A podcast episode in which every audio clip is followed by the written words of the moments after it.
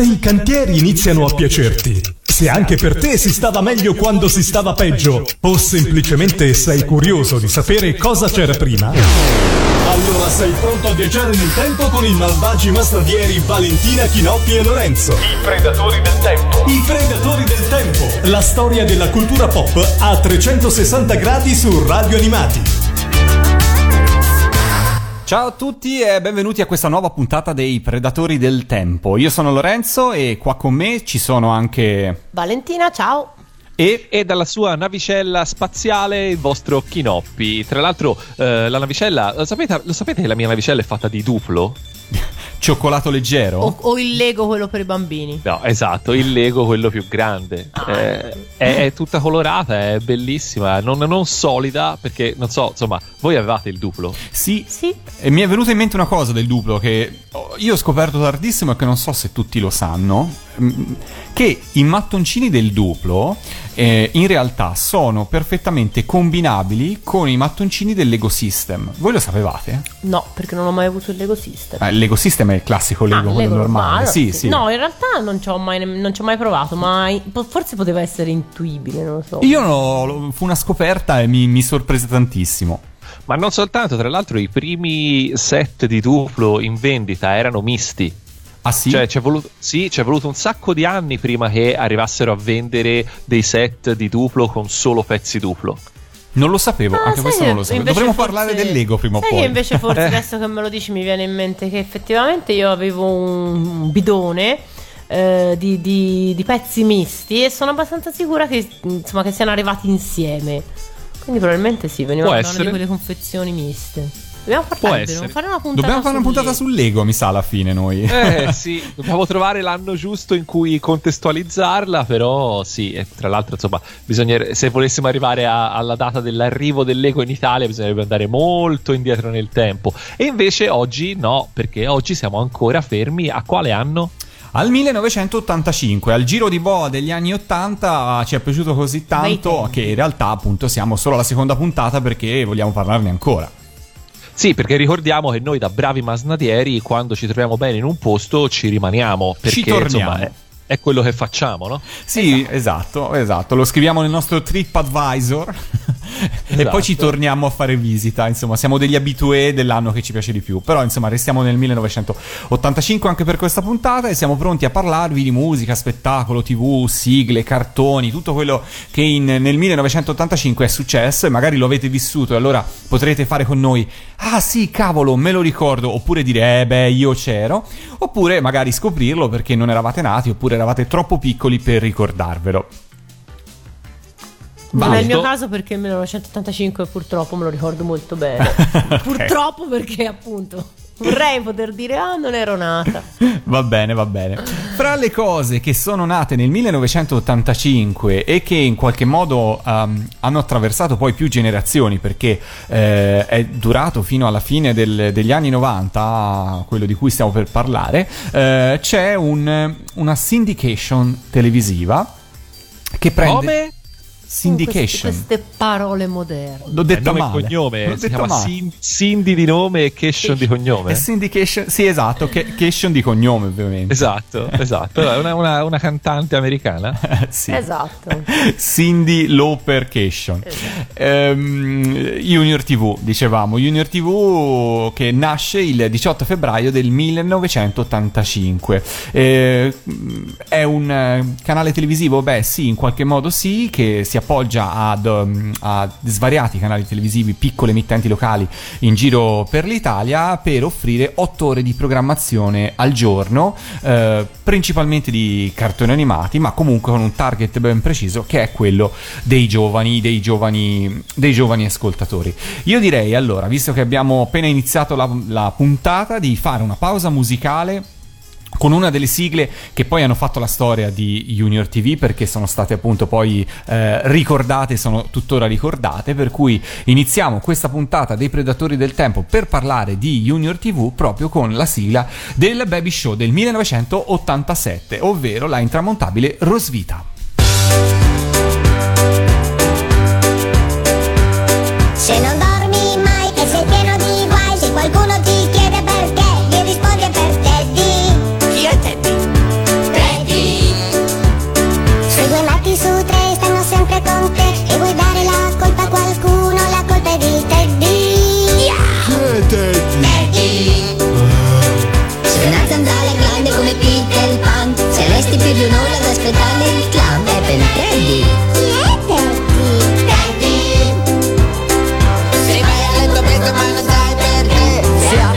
apri la finestra e verde non ce n'è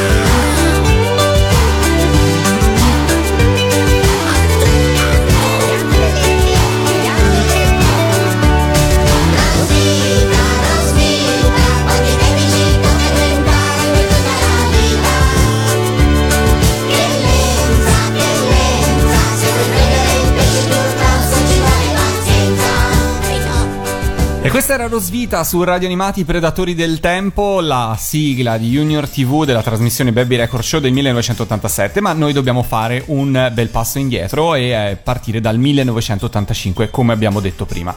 Allora, in rete di informazioni su Junior TV se ne trovano un po', però devo dire che ci sono anche tante inesattezze, per cui mi sono preso un po' il compito di andare a sfatare prima di tutto alcune informazioni che circolano in rete e che sono inesatte. Fra le cose che ho trovato in rete c'è l'attribuire la nascita Junior TV un, mm, a Firenze nel 1979. Questa informazione è inesatta, anche se in realtà getta le basi su alcune cose che sono successe a Firenze proprio dalla fine degli anni 70. Allora dovete sapere che a Firenze alla fine degli anni 70 nasce una TV locale dal nome Canale dei Bambini.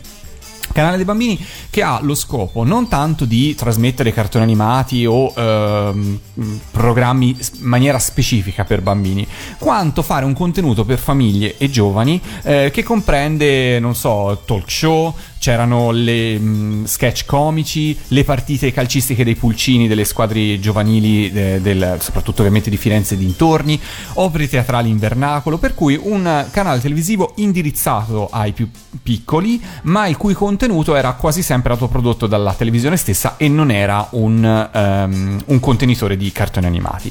Questo, car- questo- questo canale televisivo, appunto denominato Canale dei Bambini, chiuderà nel 1982 per trasformarsi in Teleregione Toscana, che in parte è tuttora eh, attiva nella nostra regione, e poi negli anni 80 proseguirà a trasmettere anche tanti cartoni animati di successo. Chi è stato a Firenze in quegli anni, chi era in Toscana in quegli anni, la ricorderà sicuramente come il canale per eccellenza per guardare Kenny il Guerriero. Non so se, Esatto. se anche Yes. voi concordate. Comunque, tuttavia, nell'83, sempre a Firenze, sentite un po' come eravamo creativi in quegli anni. Gli anni 80 a Firenze sono stati specialmente speciali per, tanti- per tante cose, ehm, nasce un altro canale ehm, sperimentale che si chiama Teens Television era un canale a cui erano legate anche un centro di produzione, eh, di produzione televisivo chiamato JTV, con all'interno eh, anche un gruppo di eh, scuola, una sorta di scuola di televisione, di centro di sperimentazione televisivo denominato Teens Club. Quindi diciamo che succedeva che i giovani che avevano voglia di provare a fare televisione partecipavano a questa scuola di formazione televisiva, dopodiché crescendo entravano a far parte di questo gruppo chiamato JTV che produceva il contenuto di Teens Television. Quindi queste erano le realtà della Toscana, ma a parte l'omonimia di JTV, che poi è un nominativo che Junior TV ha, mh, prenderà in una seconda fase della propria vita, eh, non c'è alcun legame con il progetto di eh, Junior TV che tutti noi conosciamo. Ma prima di addentrarci nella storia, chiedo a Valentina Chinoppi un ricordo personale su Junior TV. Guarda, tantissimi perché era appunto trasmetteva otto ore di cartoni animati. Io mm, la tenevo accesa mm, giorno e notte, penso veramente.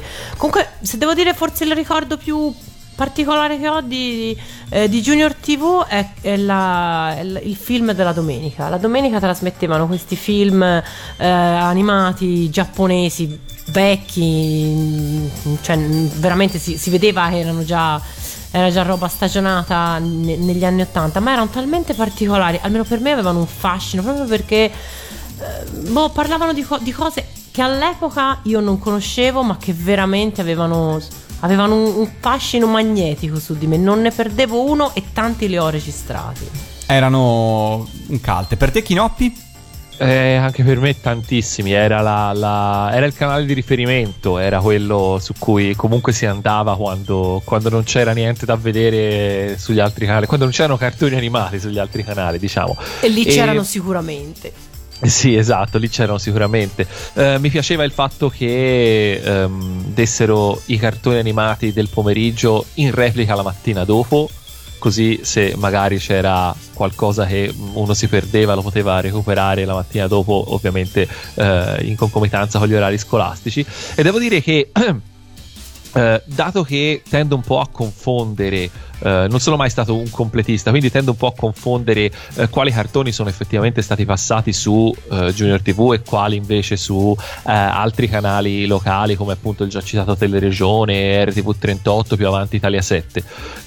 Però ecco una cosa che associ sicuramente a, a Junior TV sono i contenuti invece autoprodotti a partire dal baby show per poi andare avanti con Verde Pistacchio eccetera eccetera. Quindi tutte cose che eh, adoravo e che sono sicuramente state trasmesse da Junior TV ma partiamo dalle origini di Junior TV, come abbiamo detto. Allora, l'idea nasce a Danilo Orsini. Danilo Orsini eh, è un ex pubblicitario, mastica già un po' il linguaggio televisivo e ha l'idea di eh, creare una syndication dedicata in maniera specifica ai più piccoli.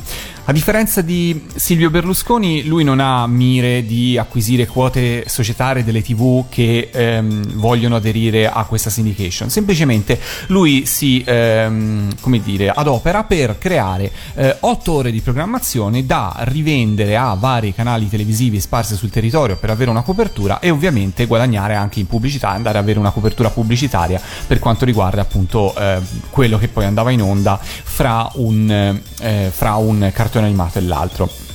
Ehm, non fu facile per lui mettere su eh, questo progetto, ehm, anche perché appunto c'era il tema di raccolta pubblicitaria che già in quegli anni risultava spesso in mano a Publitalia, che aveva veramente una fetta eh, grandissima di ehm, raccolta pubblicitaria. Eh, però c'è da dire che poi nel corso degli anni Junior TV arriverà insomma a fatturare anche 17 miliardi delle vecchie lire all'anno, che non era assolutamente però. una cosa eh. in- indifferente. Per niente. Inizialmente il progetto progetto è semplicemente di ehm, cartoni animati, cioè nel senso Junior TV trasmette serie di animazioni giapponesi. Tu prima Kinoppi mi dicevi non ricordo quali serie sono andate in onda su Junior TV e quali no. Diciamo che facciamo prima forse a dire quali non sono andate in onda su Junior TV. Eh perché, sì, può essere. Perché sono andate veramente in onda un po' tutte, insomma, da eh, serie cult come Goldrake, Carletto, Doraemon, eh, Sanpei, Mazinga, Bia, insomma, a serie anche in prima TV perché poi nel corso degli anni alcuni cartoni animati sono stati trasmessi in Italia per la prima volta proprio all'interno di, eh, di Junior TV. Dragon Ball può essere. Sì, Ah, eh, Dragon Ball è, pro- sicuramente. è sicuramente questo. Dragon Il Ball primo doppiaggio. con la primo sigla giapponese, senza la sigla. sigla di Giorgio Vanni, con un doppiaggio diverso, una sigla giapponese fu trasmessa proprio da eh, Junior TV. Ma Tra l'altro, scusami Lorenzo, a proposito Prego. di bilanci, eccetera, eccetera, immagino che appunto, specialmente all'inizio, visto eh, come funzionava un po' la gestione e l'acquisto delle licenze dei, dei cartoni animati all'epoca, eh, può darsi che fosse appunto un, un progetto anche abbastanza a basso costo, no? Uh, sì, anche se c'è da dire una cosa, che eh, le- Junior TV, a parte le serie che ha importato però l'ha fatto in una fase successiva, si in gran parte si rifaceva alla library e ai cartoni che venivano importati in Italia da Mondo TV con Doro TV. Quindi principalmente erano eh, il loro principale fornitore di contenuti era questo. C'è da dire che ehm, Doro eh, Mondo TV mh, successivamente, perché è nato qualche anno più tardi, ha avuto un suo circuito televisivo, perché era loro, eh, che si chiamava Super Six e che anche anch'esso ha trasmesso tantissime serie di cartoni animati, anche se in maniera meno strutturata rispetto a Junior TV. Per cui insomma mh, non c'è stato solo Junior TV, però insomma Junior TV è stato veramente qualcosa di, eh, di unico. La- il metodo di trasmissione era attraverso le classiche cassette che venivano distribuite sul territorio e fra l'altro tu mi dicevi giustamente Chinoppi prima, ehm, la mattina avevo la possibilità di vedere le repliche. Vi posso raccontare un'altra curiosità che era il poter vedere Junior TV in quelle zone delle regioni dove ti trovavi in qualche modo al confine con un'altra regione e magari riuscivi a prendere il segnale televisivo anche di un canale di una regione vicina. E questo accadeva per esempio nel sud della Toscana dove tu potevi vedere Junior TV eh, sia su eh, un canale toscano sia su un canale umbro.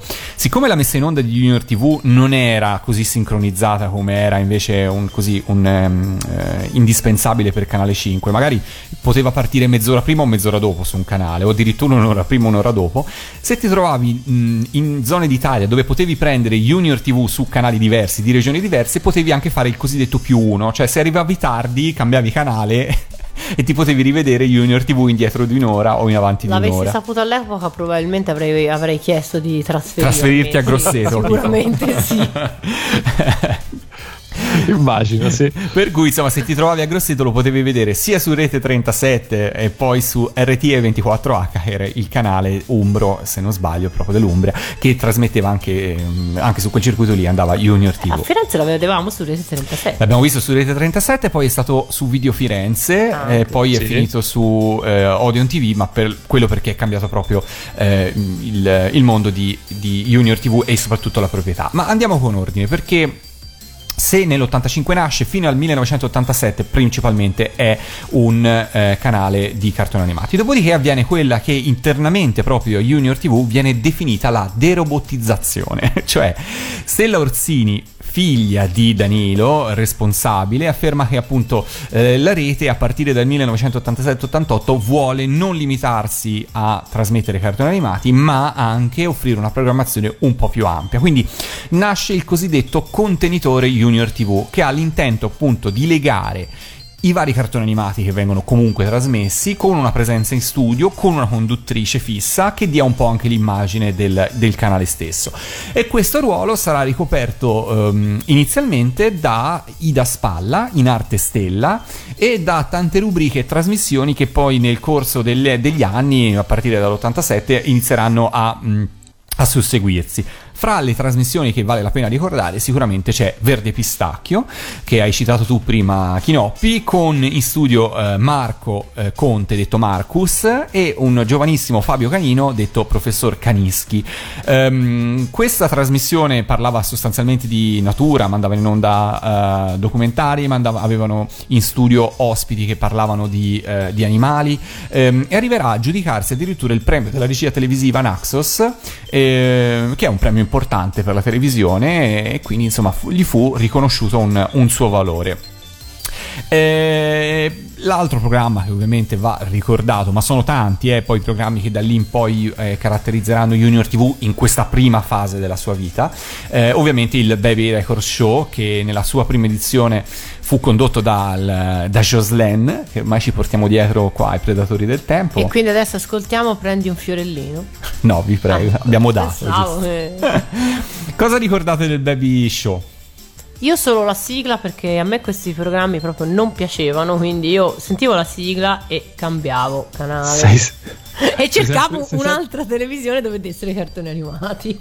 Che non mancava ovviamente. Esatto. No, sei, sem- sei sempre stata una purista, Vale. eh. Io sì, sempre, proprio non... Anche Verde Pistacchio, guardate, mi rendo conto di non aver mai visto nemmeno una puntata. Maledizione, maledizione! Troppo. Era divertente comunque. E non ne dubito, però io, beh, e comunque va detto che io ero già in quell'età in cui si comincia a essere un po'. un po' antipatici, ecco, Ho capito. diciamo così. Per te, Kinoppi, invece il Baby Record Show ti ricordi qualcosa? Assolutamente sì, lo adoravo, lo- non me ne perdevo una puntata, mi, eh, eh, mi ricordo... eh, mi ricordo che fu eh, già da bambino eh, il baby show mi cominciò a stimolare un po' quella che poi sarebbe diventata la, la- la parte di me ehm, appassionata di animazione perché eh, capivo che c'era qualcosa di diverso nelle animazioni dei personaggi del, del baby show rispetto ai cartoni che vedevamo e questa cosa mi incuriosiva tantissimo e poi insomma col tempo ho capito, eh, però sì, insomma, mi facevano tutti i vari personaggi, eh, mi piacevano i, i contenuti, mi piaceva Jocelyn, adoravo Jocelyn. eh, Quindi adesso vuoi ascoltare Prendi un fiorellino.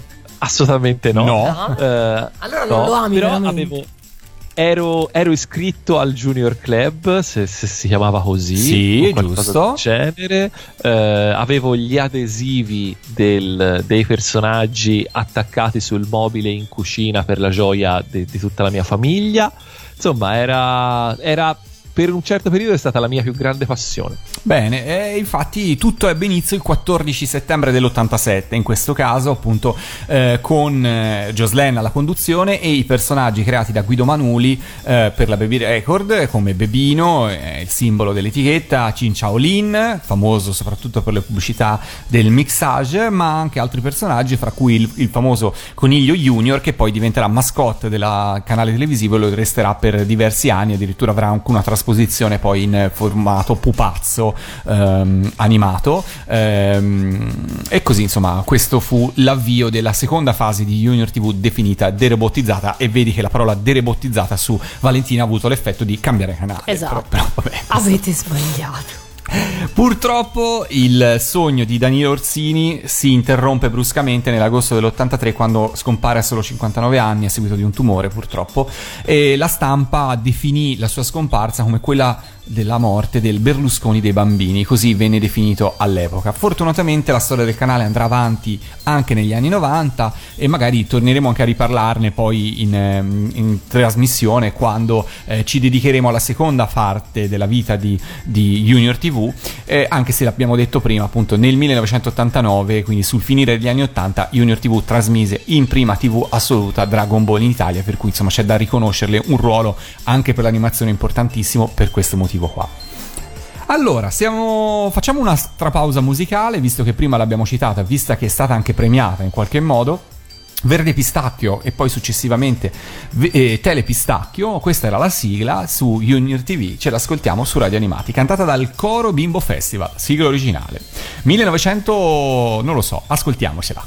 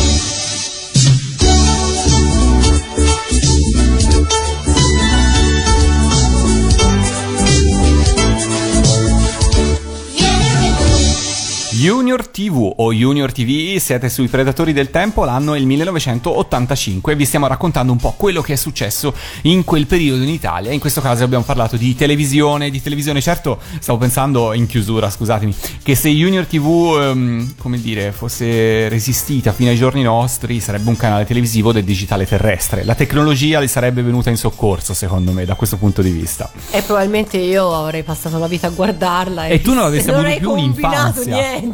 No, sarebbe continuata fino adesso. Anche perché appunto poi quando eravamo piccoli le mamme ci dicevano leggi, leggi, leggi un Vabbè, libro. ma io da questo punto di vista credo di non aver mai deluso le aspettative, visto che sono sempre stata una lettrice accanita fin da quando ho imparato. Quindi da questo punto di vista direi. E uno degli stratagemmi che spesso si usava per far leggere i libri a chi non era invogliato come te a leggere cioè, erano i libri game. Vero Vale? Sì, allora in realtà i libri game sono arrivati in, quando sono arrivati in Italia sono stati sempre, ehm, insomma, sono stati subito pensati o comunque proposti a un target più che di lettori di giocatori. Quindi secondo me mh, dubito fortemente che il ragazzino delle elementari che non legge o che non leggeva all'epoca avrebbe iniziato attraverso i libri game anche perché i libri game non sono così facili come uno può, può pensare. Per chi non sapesse cos'è un libro game fondamentalmente i libri game sono dei coside- i cosiddetti libri a bivi cioè in cui praticamente la storia a ogni, ogni capitolo, ogni, ogni piccolo paragrafo ehm, propone al lettore diverse soluzioni. Il lettore sceglie la soluzione che eh, ritiene più, più- più giusta per il proseguimento della storia, per- chiaramente utilizzando più la logica che non eh, il semplice ah vorrei che succedesse questo e in qualche modo la storia poi continua. La difficoltà del, appunto, del libro game, insita nel libro game, è che appunto se fai la scelta sbagliata la storia termina perché in realtà solo una delle, delle soluzioni proposte è quella che poi effettivamente ti fa scattare il, il livello successivo, il capitolo successivo della, della trama. Le altre o ti riportano all'inizio oppure fondamentalmente fanno concludere, concludere l'avventura. Quindi per essere sicuro di leggere esattamente l'avventura completa devi- insomma bisognava usare un po' di eh, molta logica anche, anche molta pazienza perché alcuni non erano, non erano affatto facili da, eh, da finire.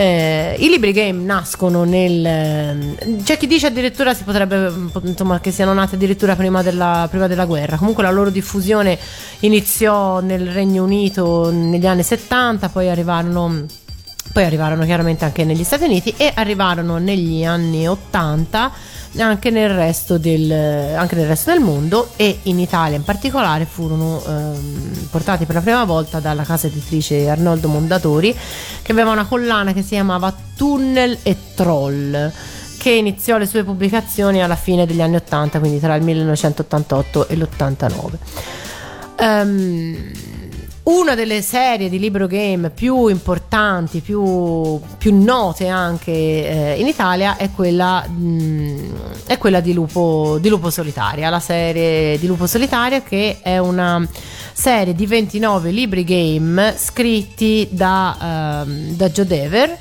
e eh, illustrati almeno per quanto riguardava i primi volumi da Gary Chalk. E si tratta appunto di queste storie di questo lupo solitario che è l'ultimo sopravvissuto di un antico ordine cavalleresco, l'ordine Ramas.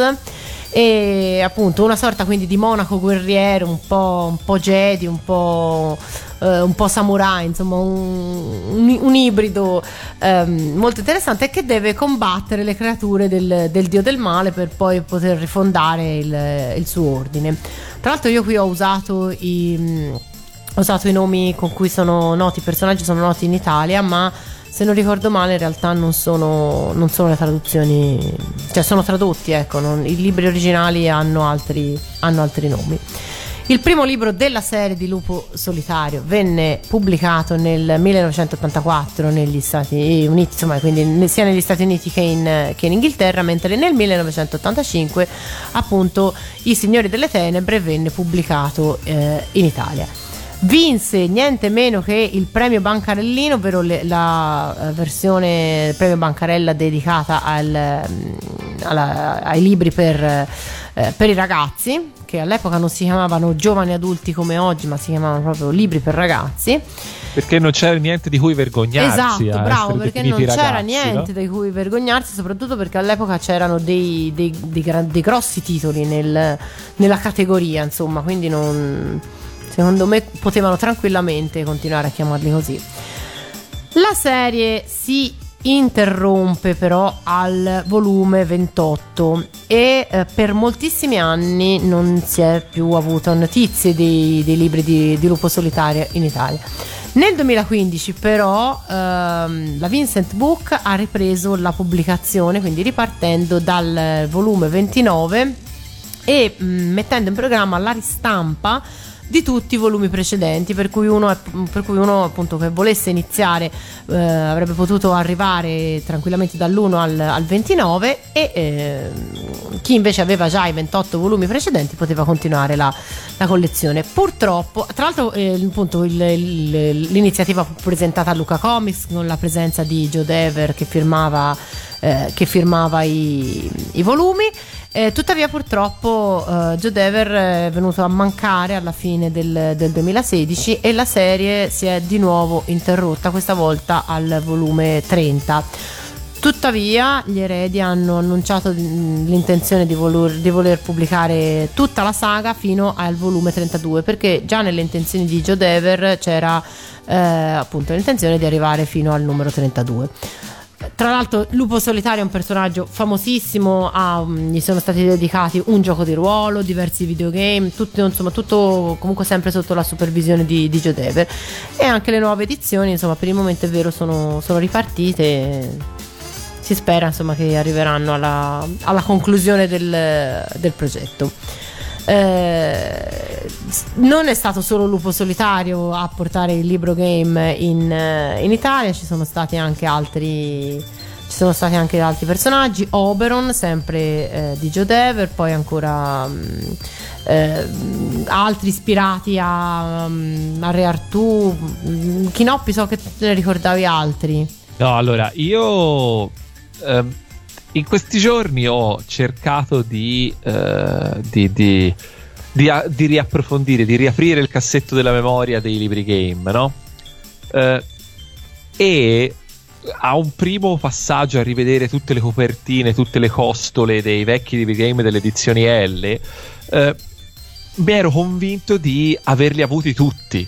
E invece qual ti manca? No, perché era la cosa che io da bambino andavo a vedere sempre quando andavo in libreria. Oppure, per esempio, vi ricordate alle vecchie feste dell'unità? In quella libreria, suppongo. Che, c'erano, che c'era il, il banco con la libreria e lì andavi sempre a guardare Sempre. i libri game.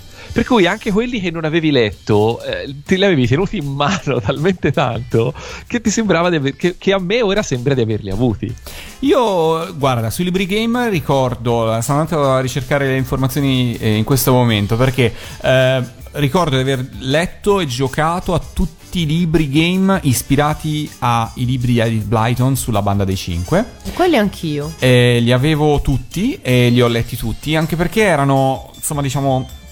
Eh, erano basati sul libro originale di Edith Blyton, ma erano rimaneggiati, per cui in realtà ti sembrava di leggere quasi un'avventura nuova.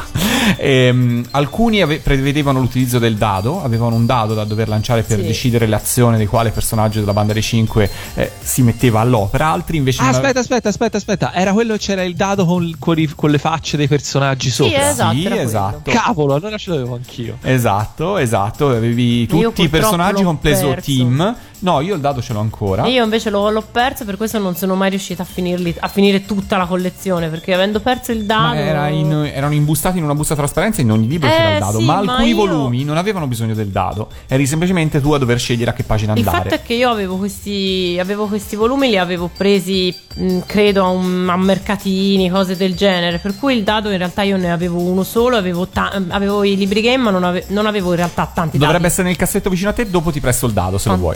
Eh, ma non ho più i libri game. Vabbè, allora mettiamoci d'accordo. Eh, purtroppo niente, questa è un'occasione perduta.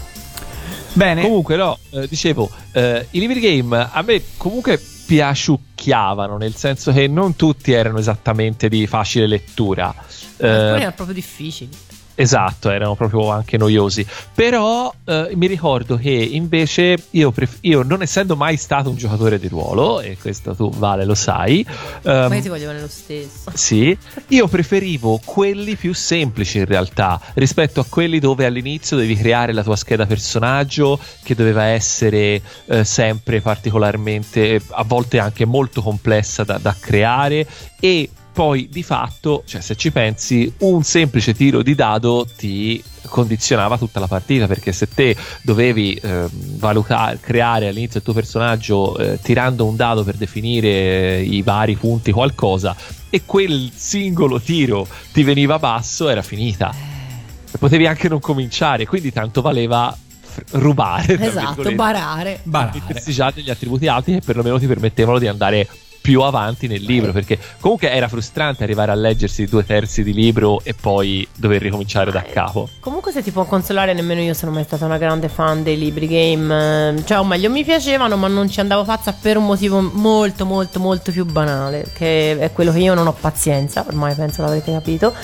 E per me Cioè io voglio sapere come va la, come va la storia Insomma non Certo. non, ci riuscivo a, ad, ad A armarmi della pazienza per dire ma aspetta ma cosa mi conviene fare questo o quest'altro quindi per i libri io son- preferisco i libri senza game ecco, diciamo. Detto questo, detto questo io eh, ricordo varie, ho avuto varie, se- vari, non serie, insomma, eh, me ne avevo sempre sparsi in realtà, non ho mai seguito nessuna serie in particolare, Eh, alcuni Time Machine, alcune Dimensione Avventura, sicuramente Firewolf che ricordo bene, sicuramente Oberon che era diventato per un certo periodo, non mi ricordo per quale motivo, un mini tormentone alle elementari con i miei compagni di classe.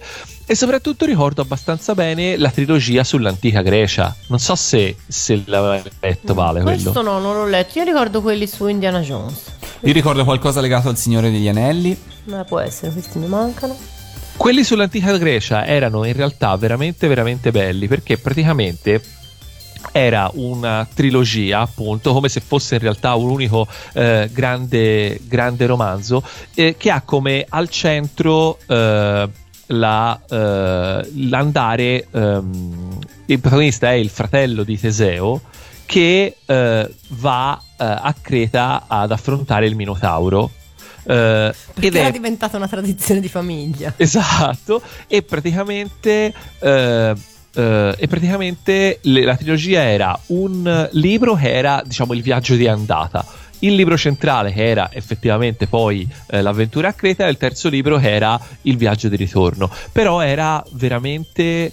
Cioè, l'ho trovato molto bello anche perché era un periodo in cui eh, la- l'epica greca l- l- mi piaceva molto e quindi avere un punto di vista diverso, quindi con queste leggende eh, classiche, però anche lì riviste, rimaneggiate eh, per amor di eh, ovviamente di, di- di- di- di, di- di divertimento, di fruizione del, del libro game, eh, mi ricordo che mi piacquero ed erano tra l'altro dei bei malloppi, eh. cioè si parla sì. di, di- di diverse centinaia di pagine, quindi insomma ricordo con piacere. Bene, e dai libri game ripassiamo alla musica, facciamo un break musicale perché nel 1985 ci fu un cartone animato che debuttò la- in prima TV in Italia la domenica su Italia 1 e quel cartone animato era Occhi di Gatto, ma non solo, quella sigla sancì l'inizio di una collaborazione importante per eh, quanto riguarda la stesura delle sigle dei cartoni animati Fininvest perché fu la prima sigla firmata dal maestro Carmelo Carucci e noi ce l'ascoltiamo su Radio Animati I Predatori del Tempo 1985. Thank you.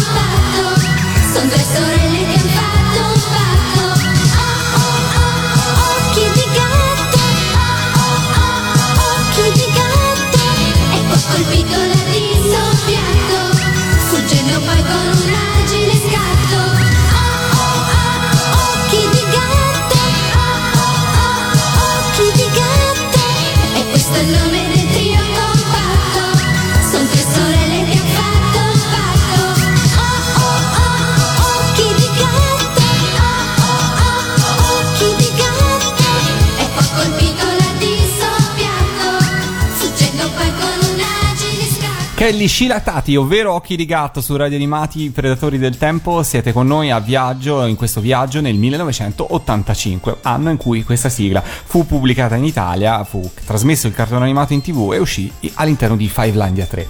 Dalla musica, dai libri, dal, mm, dal TV come Junior TV passiamo all'angolo del festival di- della canzone italiana, ovvero il Festival di Sanremo. 1985, l'avete visto? Sì. Chi Oh. Non te lo ricordi, Chinoppi. Poi magari strada facendo ti racconterò un po' di cose, ma magari ti si riaccenderà qualche, qualcosa, qualche ricordo al riguardo. Allora, siamo a metà degli anni 80, siamo alla 35esima edizione e ancora una volta siamo in un'edizione caratterizzata dal solo playback. I cantanti non possono decidere, devono per forza esibirsi in playback perché viene detto addirittura dalla stampa che in parte difende questa scelta, la musica e la tecnologia di quegli anni non permetteva di poter eh, fare dal vivo un'esibizione fedele a quella che poi sarebbe stato il risultato del disco. Insomma, giustificazioni vabbè. un po' esatto, però vabbè. Giustificazioni un po' eh, così. L'unico esi- A una concezione del genere forse dobbiamo tante storture. Mm, di concordo, concordo assolutamente. L'unico ad esibirsi dal vivo nel 1985 sarà Claudio Baglioni, che viene eh, premiato per la canzone Questo piccolo grande amore, che viene incoronata canzone d'amore del secolo addirittura, una, una roba del genere. E quindi scusami Lorenzo, l'esibizione di Baglioni sarà stata ovviamente pessima dato che la Eh, tecnologia esatto. non permetteva. no, in realtà per lui, lui si esibì piano e voce, per cui non ci, furono, non ci furono problemi. Però, insomma, tenete conto, l'unico a esibirsi dal vivo fu lui. Ma partiamo, dal- partiamo dall'inizio, dobbiamo sempre partire da- dalla sigla, ovviamente, dalla sigla di, di Sanremo. E qui è una di quelle, se nelle scorse edizioni abbiamo citato appunto Claudio Cecchetto, Pippo Franco, insomma, tutti artisti che più o meno tutti conosciamo. Sono certo che al di fuori del mondo di Radio Animati, se uno dicesse che la sigla di eh, Sanremo l'hanno cantata loro, in molti direbbero chi? Vabbè, insomma, però noi siamo su Radio Animati, per cui dire che la sigla di Sanremo 1985 fu cantata dalle Mele Verdi non comporta problemi. E allora partiamo proprio da questa, dall'amore a un topolino, sigla di Sanremo 1985.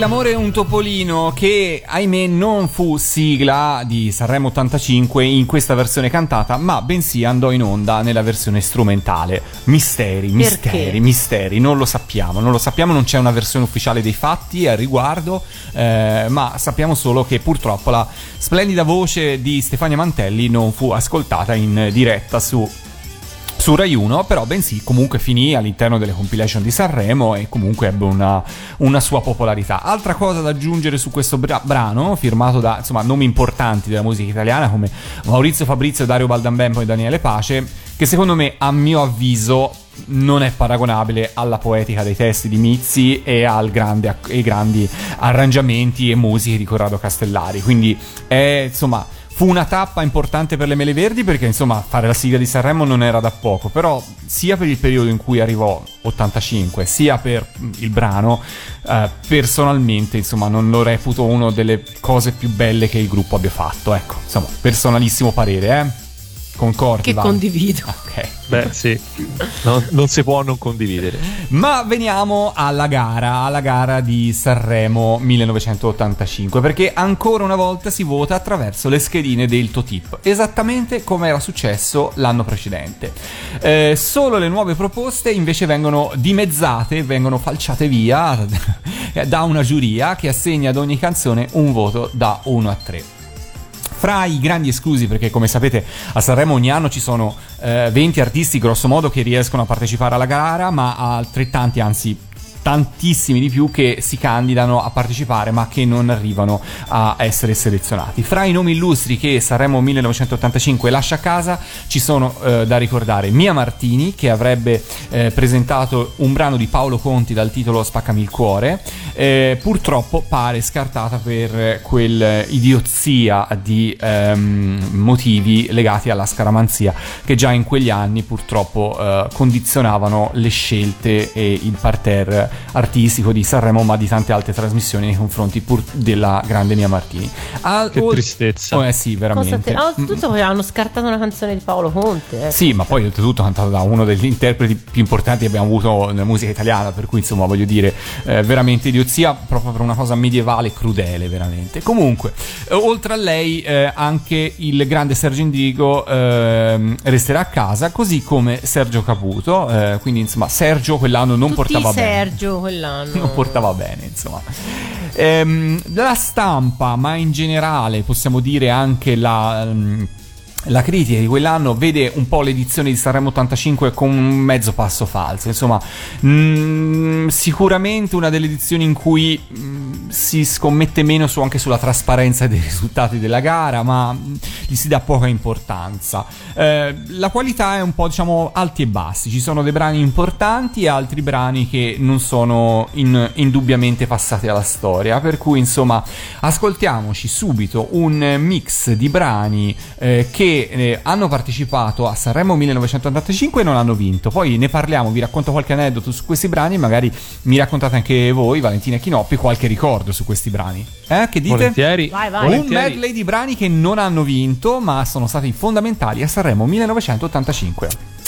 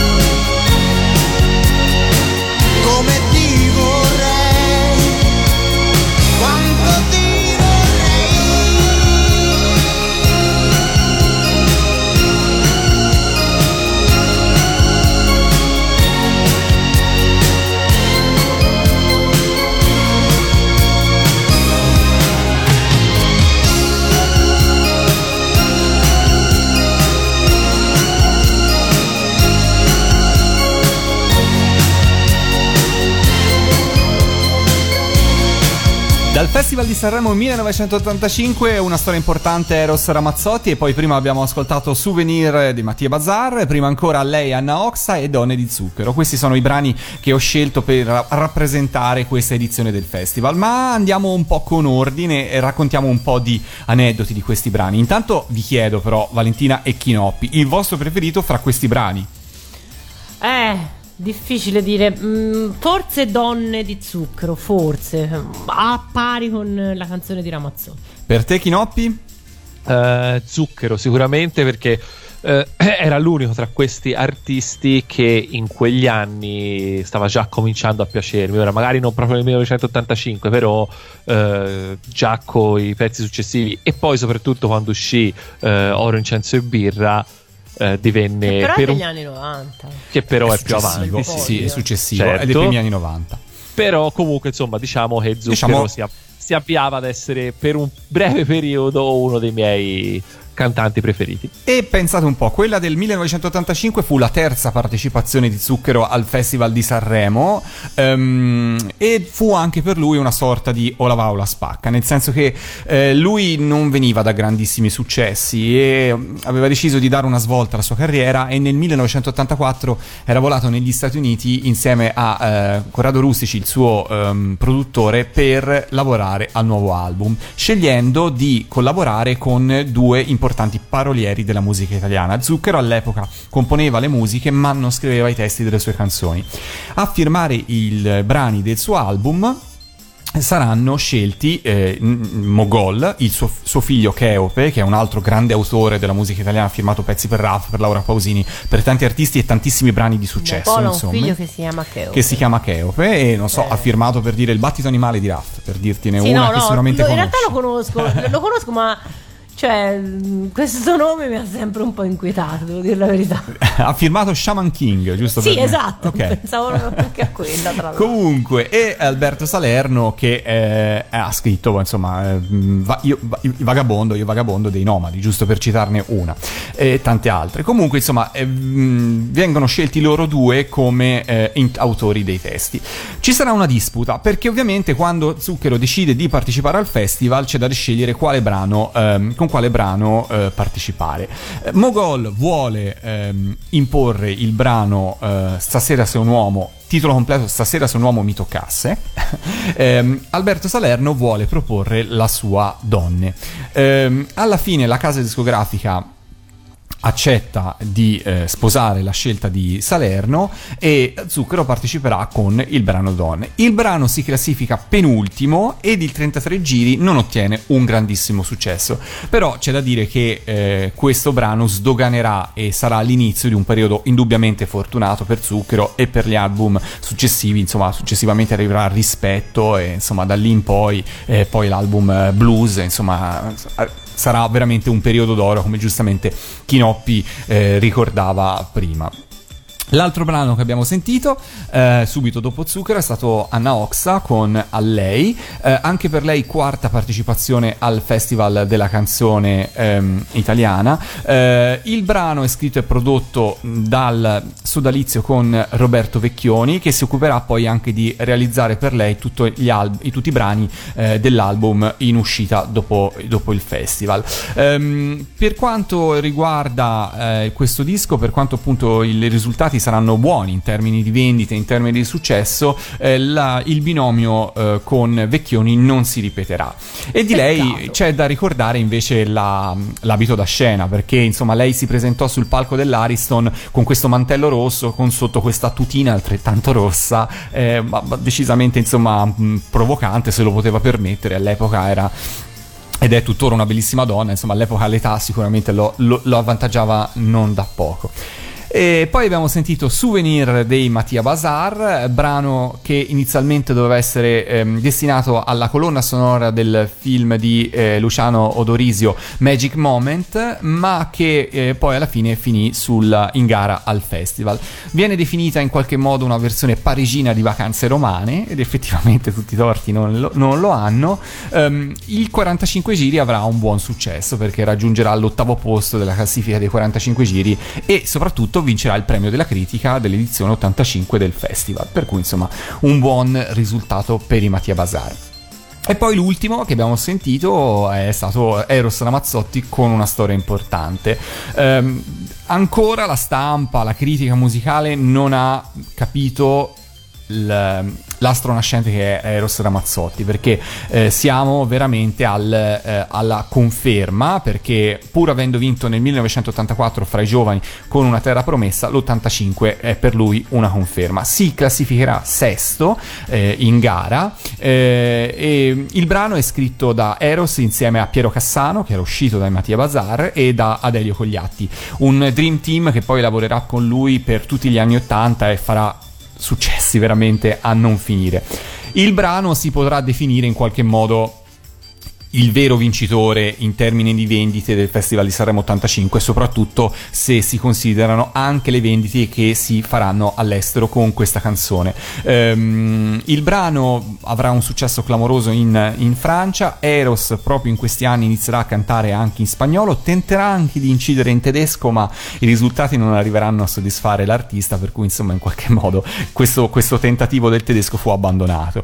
Furono, sono, sono pochi eh, gli artisti italiani che hanno cantato in tedesco. Non so se ve ne viene in mente qualcuno. No, sinceramente. Chinoppi? no. Mm, in questo momento no. Allora, vi posso citare sicuramente Milva, giusto per Ah, citare vero, un sì. artista che è stato premiato alla carriera durante l'ultimo festival del 2018. Vabbè, però lei can- cantava Kurt Weill, non è che cantasse. Beh, cantava canzoni in tedesco. Ha cantato in tedesco Raffaella Carrà perché A far l'amore comincia tu è stata cantata anche in tedesco. Eh, ha cantato in tedesco Alice perché ha duettato in tedesco con un artista tedesco negli anni, negli anni 80. Eh, ha cantato in tedesco. Mh, Qui avrei, vorrei giocarmi l'aiuto da casa, ma quasi sicuramente anche Mina. Ehm, per cui, per quanto non sia una, una- una lingua estremamente musicale, spero di non offendere nessun eh, tedesco all'ascolto. Eh, ehm, non è vero che non è una lingua no, musicale. No, no, ecco Vale, tu non- che non è- sei più dentro la materia Non è contesti. vero che non è una lingua musicale, è che non è una lingua a cui noi siamo abituati nel contesto, diciamo, della musica leggera. Cioè, in, in tedesco ci viene in mente subito uh, Wagner, ecco, non, difficilmente ci. Però. Per questo magari ci, ci può fare strano eh, l'idea appunto che Ramazzotti cantasse in tedesco, perché effettivamente eh, forse la, la nostra concezione di musica leggera non, non è, for- non, è- boh, non si sposa molto con la sonorità della lingua tedesca. Passiamo quindi ai vincitori. Abbiamo ascoltato dei brani che non hanno vinto, a questo punto ascoltiamo, o che hanno vinto il premio della critica, ascoltiamoci adesso invece un medley di quelli che sono stati i brani che si sono aggiudicati il podio dalla terza, la seconda e ovviamente la prima posizione di Sanremo 1985. Chiamalo amore,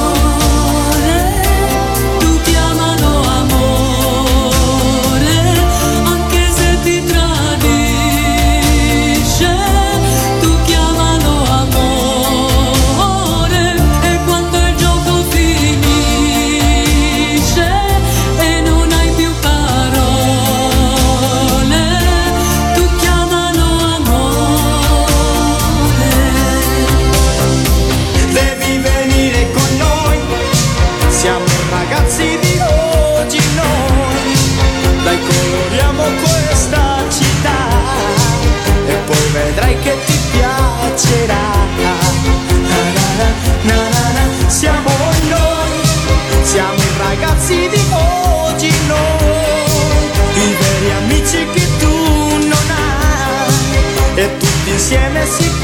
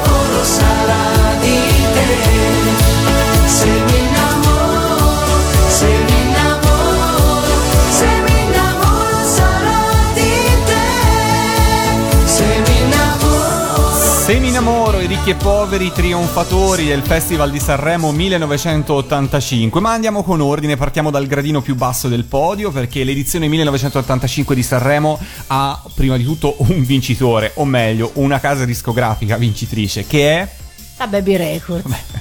esatto, perché Avevo anche tutti questi dischi. Avevi anche tutti questi dischi. perché questi li avevo. E ora mi racconterete anche voi che cosa ricordate, perché insomma dicevamo che eh, a partire dal terzo posto la Baby Records si aggiudica un gradino del podio grazie a Gigliola Cinquetti con il brano Chiamalo Amore. Gigliola Cinquetti che passa proprio alla... entra nella scuderia della casa discografica di Freddy Najjar proprio per, eh, in occasione di Sanremo 1985. Sono passati 19 anni da Dio come ti amo e il brano è scritto da Dario Farina, autore della Baby Records di tantissimi successi, e da Paolo Amirigo Cassella. Vi dice niente questo nome? No. Chi?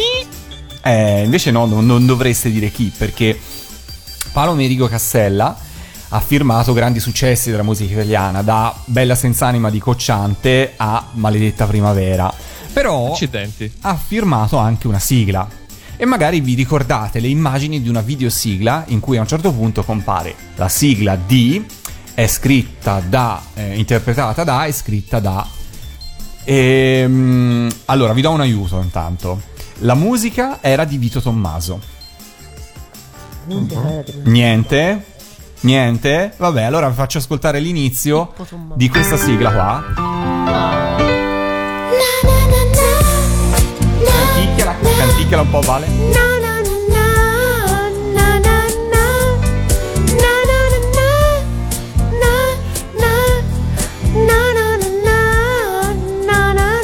Ebbene sì, perché ehm, Piero Amerigo Cassella è l'autore di Pelin Story e di Lessi, anche la versione eh, di Ciao Lessi, per cui insomma... Lo sai perché? Eh, lo sai perché non ho mai visto la videosigla? Perché Pelin non lo guardavo. Ah, non hai mai, non hai mai visto Pelin?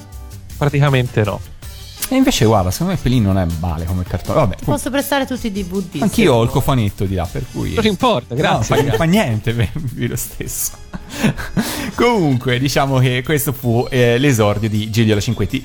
Mm, secondo posto, e qui l'altro vero vincitore, secondo me, dell'edizione 1985, soprattutto in Italia, l- l'esploit di Luis Miguel. Nessun giornalista, nessun addetto ai lavori lo aveva pronosticato. Eppure, dietro il successo di noi ragazzi di oggi, ci sono Noi du- ragazzi di oggi. di oggi ci sono due grandi autori della musica italiana come Cristiano Minelono e Toto Cutugno, che in quegli anni anche loro sfornano un successo dietro l'altro. Luis Miguel, messicano, ha iniziato a calcare i palchi già all'età di 11 anni e per quanto da noi poi sia rimasto una meteora discograficamente parlando, nel mondo è uno che ha venduto milioni di dischi, aggiudicandosi 4 Latin Grammy e 5 Grammy Awards, per cui insomma è comunque un personaggio importante a livello mondiale. Però adesso Valentina ci racconta di quanti poster nella sua stanza fra i manifesti degli eroi aveva di Luis Miguel. Zero. Ah, ah, meno male, no, perché Zero. Ma come? Sinceramente zero, perché io per me questa è, cioè, era una canzone che conoscevo chiaramente che mi piaceva perché all'epoca poi eh, era impossibile sfuggirle. Veniva messa alle feste, veniva messa durante il viaggio in pullman della città scolastica, veniva messa ehm, in, qualsiasi, in qualsiasi situazione. Però io, lui, francamente, boh, non- ecco, lo, lo sento dire adesso. ho paura a chiedertelo, però voglio, a questo punto, visto che siamo sull'argomento poster nella stanza, volevo sapere di chi avevi poster nella stanza. Allora, eh, a parte che negli anni sono cambiati, eh, chiaramente. Vabbè, però insomma, stanza. nell'85 chi avresti Nell'80 avuto? Negli anni 80, Negli dai. anni 80 avevo Madonna, Mm, ok. sicuramente avevo Madonna, poi avevo, avevo Harrison Ford che per me era eh, l'amore della mia vita, poi avevo Michael J. Fox, eh, Bruce Springsteen e lo- quello l'ho tenuto per tantissimi tantissimi anni, sempre lo stesso e boh, poi non, non mi ricordo francamente. Va bene, dai, insomma, non- Ma no, eh, Luis Miguel no. No, dai, avuto. condivido. Ehm, primo posto del. E invece, appunto, sul podio arrivano i ricchi e poveri. Vincono Sanremo 1985. Diciamo che i ricchi e poveri, a distanza di 4 anni dalla mancata vittoria di Sarà perché ti amo, si prendono in qualche modo la loro rivincita. Un po' come era successo l'anno prima per Albano e Romina Power, ehm, a discapito di Toto Cutugno. E anche in questo caso la vittoria non è calcolata dalla Baby Records, che pare in realtà volesse spingere proprio per la vittoria di Gigliola Cinquetti. Ma alla fine, Semira Moro arriva a totalizzare quasi il doppio dei voti del secondo posto di Luis Miguel, per cui in qualche modo i ricchi e poveri raccolgono i frutti degli anni precedenti. Tenete conto che da Sarà perché ti amo a eh, Semina Moro sono usciti Mamma Maria, Piccolo Amore, Made in Italy, tutta una valangata di successi che poi in quegli anni diventavano ancora più potenti grazie al mezzo televisivo perché i ricchi e poveri erano eh, onni- onnipresenti in televisione. Sì, erano presenti nella sigla finale di Portobello erano presenti a Premiatissima erano presenti dappertutto. Per cui eh, Freddy Naggiar spingeva moltissimo nell'adozione del mezzo televisivo come promozione degli propri artisti e loro non si tirarono indubbiamente indietro. Va detto che Semina Moro rappresentò anche un po' un giro di boa nella carriera dei ricchi e poveri perché non arriveranno più ad avere un successo ehm, tale, almeno da un punto di vista discografico. E anche il 45 giri stesso di Semina Moro non fu un grandissimo, un grandissimo successo e di lì a poco, qualche anno più tardi, arriveranno anche a lasciare la Baby Records, ma lo vedremo nelle prossime puntate. Ma di Sanremo 85, eh, insomma, abbiamo saltato un aspetto non, non da poco, ovvero quello degli ospiti, perché se forse l'edizione non è memorabile in termini di canzoni o di qualità delle canzoni, fu invece sicuramente un'edizione da ricordare per quanto riguarda gli ospiti della, della manifestazione. Allora, Stavolta abbiamo messo insieme tutti gli ospiti, sia quelli in puro stile radioanimati, perché ce n'è uno che ascolteremo, sia quelli invece veri e propri di quell'edizione del festival. Quindi ascoltiamoci un meglio degli ospiti dell'edizione di Sanremo 1985. No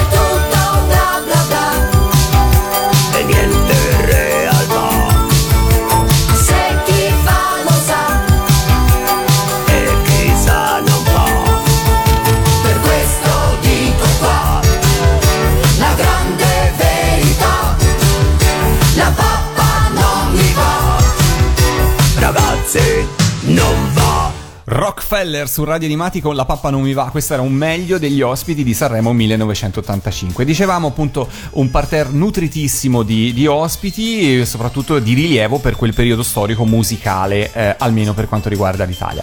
Primo fatto da far notare, per la prima volta a Sanremo e forse per la prima volta in Italia, ben tre gruppi ed artisti erano dichiaratamente gay e si parla di Bronsky Beats, Frankie Goes to Hollywood e Village People.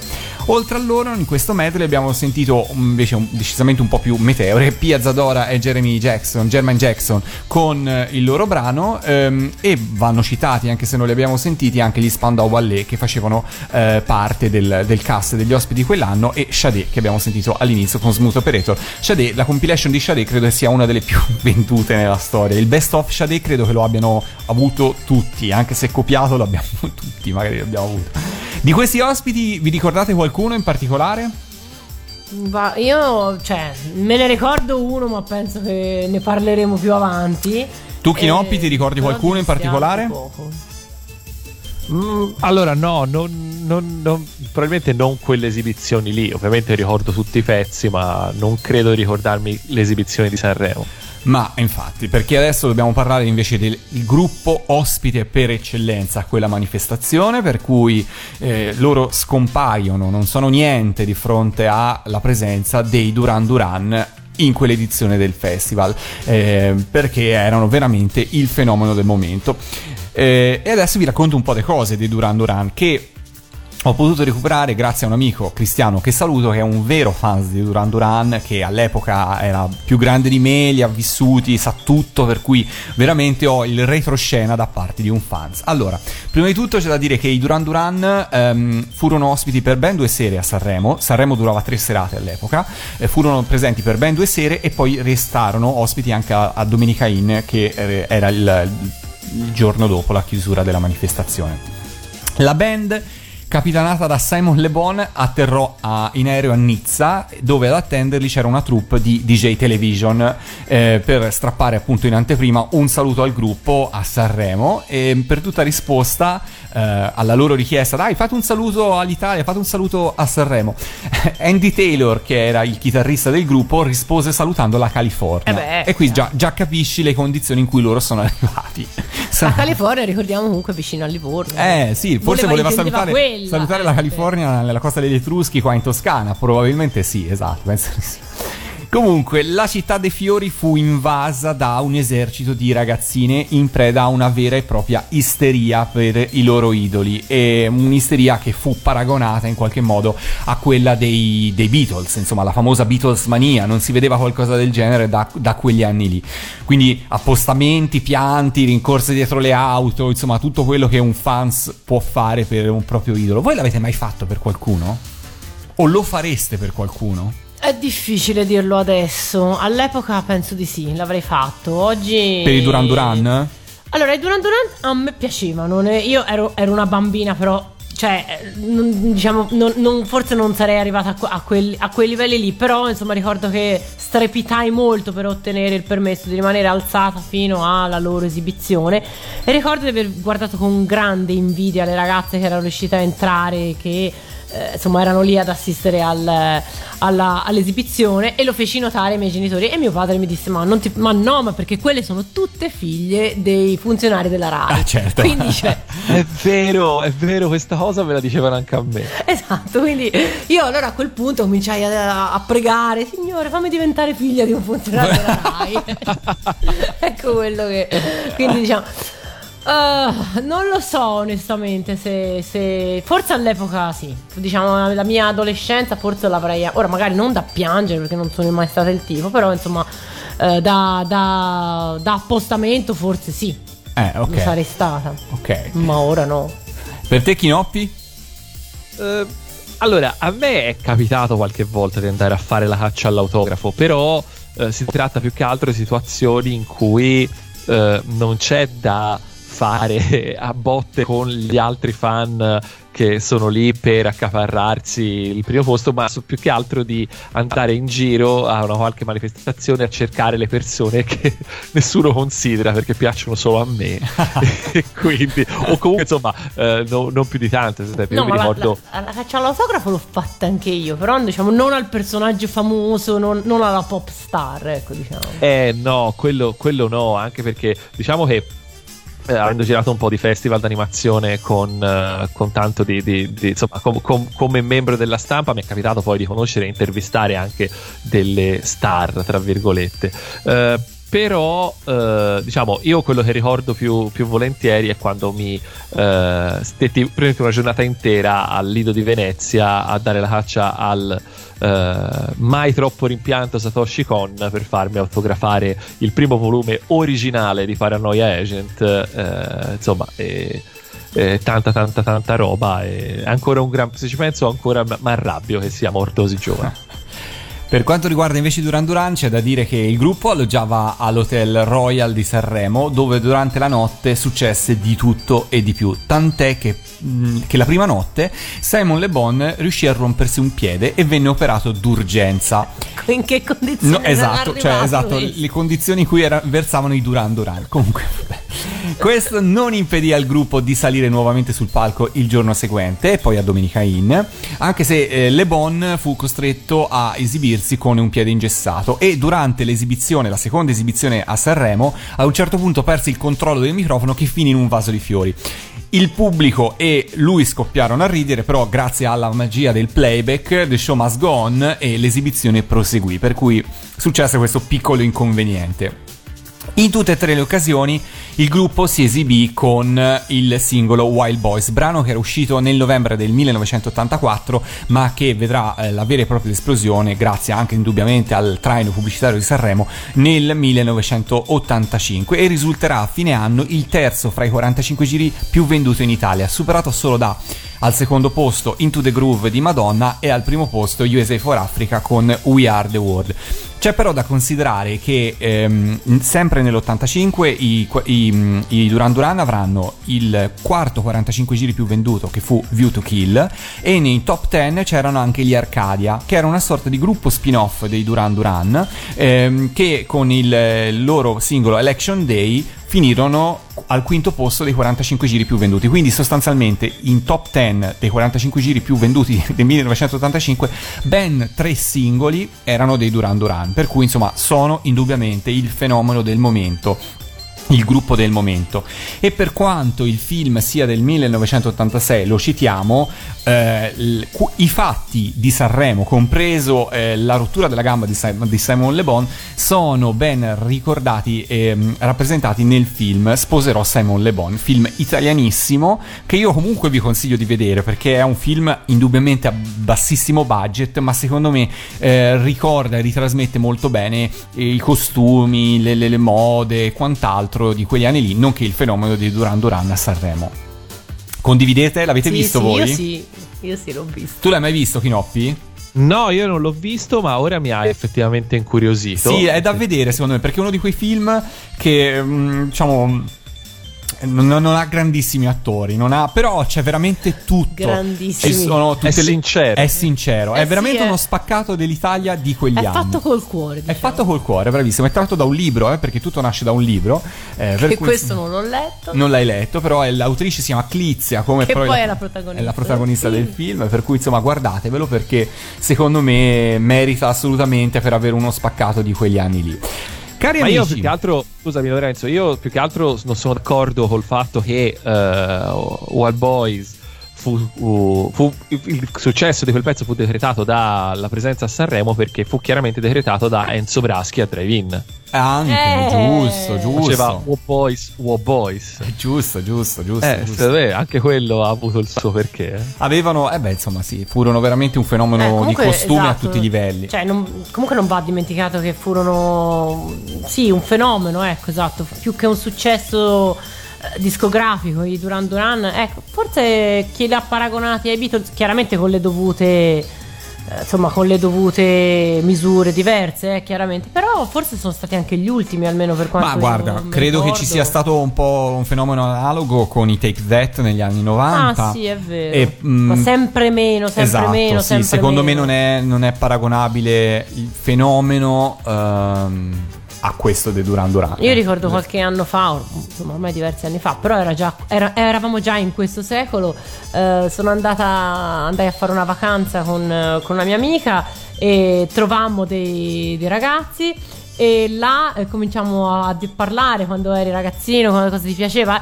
Nel momento stesso in cui venne fuori il, eh, il capitolo Duran Duran, eh, questa cosa durò tutta la notte. Un ragazzo reperì CD e registrazioni, e quindi. eh, Cioè, ecco, non lo so se coi, te de- se coi Tech Death si può. Tu arrivare. avevi i dischi dei Duran Sì, Duran? io li avevo. Ma la tua canzone preferita di Duran Duran? Eh, Save a Prayer. Ah, ok. Anche per me non è Wild Boys. Ora forse la mia preferita non ce l'ho, però forse Wild Boys non è fra le mie preferite. Io tra l'altro devo dire una cosa che i Duran Duran poi negli anni 90, mm, quando ormai i riflettori non, non posso dire si erano spenti, ma insomma sicuramente il clamore si era attutito, hanno prodotto delle canzoni che non sono affatto male, decisamente molto meno famose, ma mm, Beh, Ordinary hanno... World secondo me è una Brava, bellissima stavo canzone. Stavo pensando proprio a quella. E insomma, ecco, ascoltatela se non la conoscete. Bene, allora siamo arrivati in fondo anche a questo viaggio, però io direi che visto che nel 1985 ci siamo trovati così bene, ci possiamo fermare anche per la prossima puntata, che dite? Ottimo. Io idea. ci sto. Allora, chiudiamo qua questa puntata di Predatori del Tempo ascoltandoci Wild Boys dei Duran Duran per chiudere così questo capitolo. Un saluto da parte di Lorenzo. Un saluto da parte di Valentina. E un saluto da parte di Chinoppi. Alla prossima. Ciao ciao.